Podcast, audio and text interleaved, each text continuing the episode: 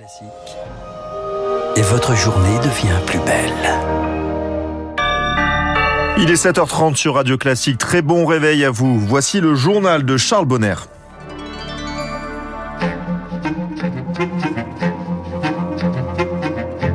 La matinale de Radio Classique avec Gaël Giordana. À la une, ce matin, la rentrée des classes à Mayotte. Charles. Retour à l'école aujourd'hui dans un climat de tension après l'opération Wambushu, la destruction des bidonvilles et l'expulsion des étrangers en situation irrégulière. La scolarité des élèves en fait les frais, les conditions de travail des enseignants aussi.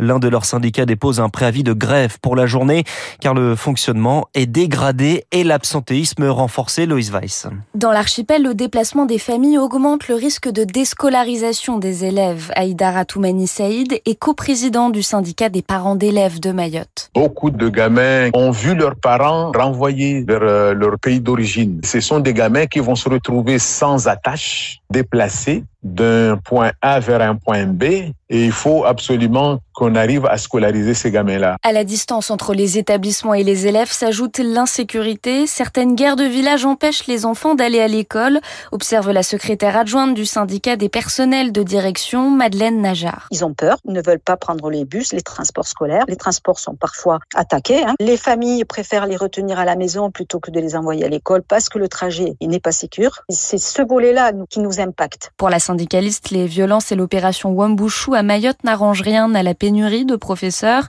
Dans le primaire, 18% des postes ouverts pour la rentrée ne sont pas pourvus. Une tendance qui s'observe aussi dans les collèges et les lycées. Les événements du mois de novembre ont extrêmement desservi l'image de Mayotte, ce qui a entraîné quand même une désaffection des demandes de mutation sur Mayotte. Pourtant, la population scolaire augmente à Mayotte. Plus de 3000 nouveaux élèves font leur rentrée scolaire cette année. Et en métropole, la rentrée, c'est le 4 septembre et pas toujours dans de bonnes conditions. 250 établissements dégradés pendant les émeutes fin juin, début juillet. Cinq écoles ne pourront pas rouvrir. 650 enfants seront donc répartis ailleurs. Et on y reviendra avec Christophe Bouillon, le président de l'association des maires de petites villes, après, avec nous juste après ce journal. La rentrée aussi pour le gouvernement. Le premier conseil des ministres ce matin, c'est à 10h. Plusieurs grands textes, immigration, budget. On y revient à 8h dans le journal de Julie Droin. Des records de température battus hier. 42 degrés 7 à Orange dans le Vaucluse, 41,6 dans le Gard, 43,5 dans la Drôme. 3 des 19 départements en vigilance rouge aujourd'hui. Chaleur et pic de pollution. Les transports en commun sont gratuits dans la métropole de Nice. Les critères 4 et 5 bannis du centre-ville de Marseille. Le sport est déconseillé. Préférez l'hydratation car les fortes chaleurs sont dangereuses pour la santé. François Carré est cardiologue au CHU de Rennes.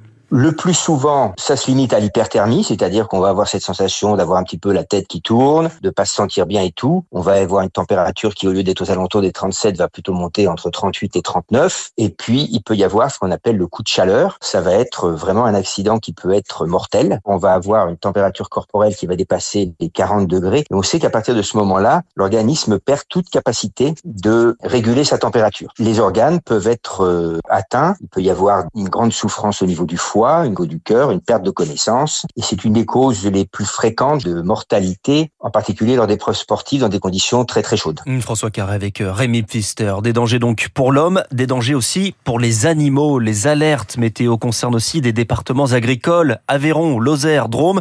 Les éleveurs doivent donc s'organiser. Diane Berger. De la pluie, il n'y en a pas eu assez dans les Pyrénées-Orientales. Résultat, sur la ferme de Christian Talent, éleveur sur le plateau de la Cerdagne, quasiment rien n'a poussé, tout est sec. Mon exploitation était euh, jusqu'à aujourd'hui euh, autonome en fourrage, mais euh, on ne l'est plus. Je vais à peine avoir un mois de fourrage pour mes animaux. Pour nourrir toutes ces 300 vaches et 200 brebis cet hiver, il faudrait importer massivement du fourrage d'autres régions. La sécheresse l'année dernière m'a coûté 50 000 euros de ma poche. Cette année, d'après mon estimation, elle devrait me coûter entre 150 000 euros et 180 000 euros. Au mois de novembre, à peu près 50% de mon cheptel va disparaître de, de ma ferme. Dans le Tarn, ce sont les températures qui inquiètent Manon Pisani. Elle élève des porcs, des animaux qui ne transpirent pas et qui sont donc très sensibles à la chaleur. Problème de croissance, de fertilité. Des truies qui ratent leur gestation, euh, c'est une perte sèche. Sur quelques-unes, ça va pas être gênant, mais les conséquences vont être euh, beaucoup plus marquées si les épisodes se généralisent. Or, l'éleveuse le constate d'année en année, les vagues de chaleur sont de plus en plus longues, fréquentes et intenses. Une conséquence évidente du changement climatique, c'est d'ailleurs ce qui renforce le risque de feux de forêt. La hausse des températures a rendu deux fois plus probable les incendies au Canada. 15 millions d'hectares ont brûlé depuis le mois de mai. C'est plus que la taille de la Grèce. La Grèce qui elle aussi fait face à des incendies. Une pluie de cendres sur Athènes, un quartier du nord de la ville va être évacué. 25 000 personnes sont concernées et on dénombre désormais 20 morts en deux jours. Après la mort d'un enfant de 10 ans hier matin, des renforts policiers à Nîmes. Une victime collatérale d'un règlement de compte. La CRS 8, compagnie spécialisée en maintien de l'ordre, est déployée depuis hier.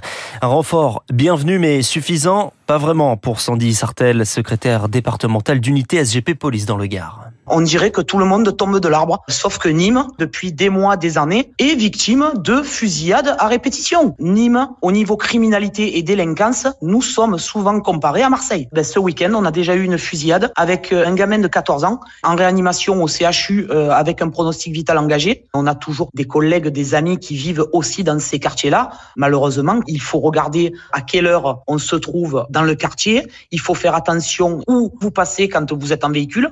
Se trouver là au mauvais moment, au mauvais endroit, ça fait un mort. Propos recueillis par Marine Salaville et hier soir un adolescent, un adolescent de 14 ans a été blessé par balle à Marseille.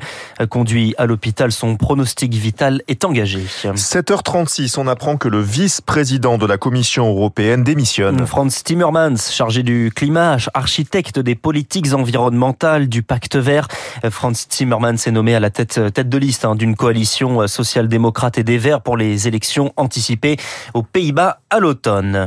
C'est un retour progressif d'Evgeny Prigogine, l'auteur d'une tentative de coup d'État le 24 juin dernier en Russie, patron de la milice Wagner, officiellement réfugié en Biélorussie, mais qui se trouve actuellement en Afrique. Une vidéo publiée par ses soins, le signe d'une ambition toujours présente, Ulrich Bouna est géopolitologue. Le fait qu'il reprenne un message vidéo laisse effectivement penser que cette période de silence radio qui lui a été imposée est en train d'être levée. Ça montre aussi quand même que son groupe n'est pas mort. Euh, il est très clair qu'il est important pour lui de réoccuper l'espace médiatique, de montrer à ses partenaires qu'il a toujours le soutien du Kremlin. Mais le fait qu'il se trouve là-bas et qu'il se positionne lui-même en bon soldat de la Russie, on va dire, hein, tendrait justement à prouver qu'il va probablement retrouver une certaine marge de manœuvre, mais uniquement sur le continent africain. Ulrich Bouna avec euh, Noé Gérard Blanc et cette nuit une nouvelle attaque de drones sur Moscou. Trois drones abattus.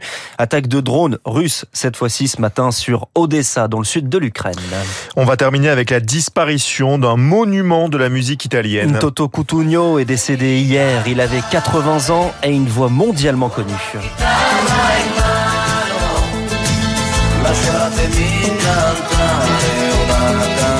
L'Italiano, nous sommes en 1983, auteur mais aussi compositeur derrière l'amour de Johnny Hallyday ou encore Laissez-moi danser de Dalida. Vous savez pas que vous étiez euh, docteur S musique italienne, euh, Charles Bonner Je me découvre des passions tous les matins. Euh, je, je, le sais bien. Merci beaucoup Charles Bonner pour ce journal très complet. On va revenir dans quelques secondes sur Radio Classique avec notre invité Christophe Bouillon. Il est maire de Barentin, président de l'association des petites villes de France.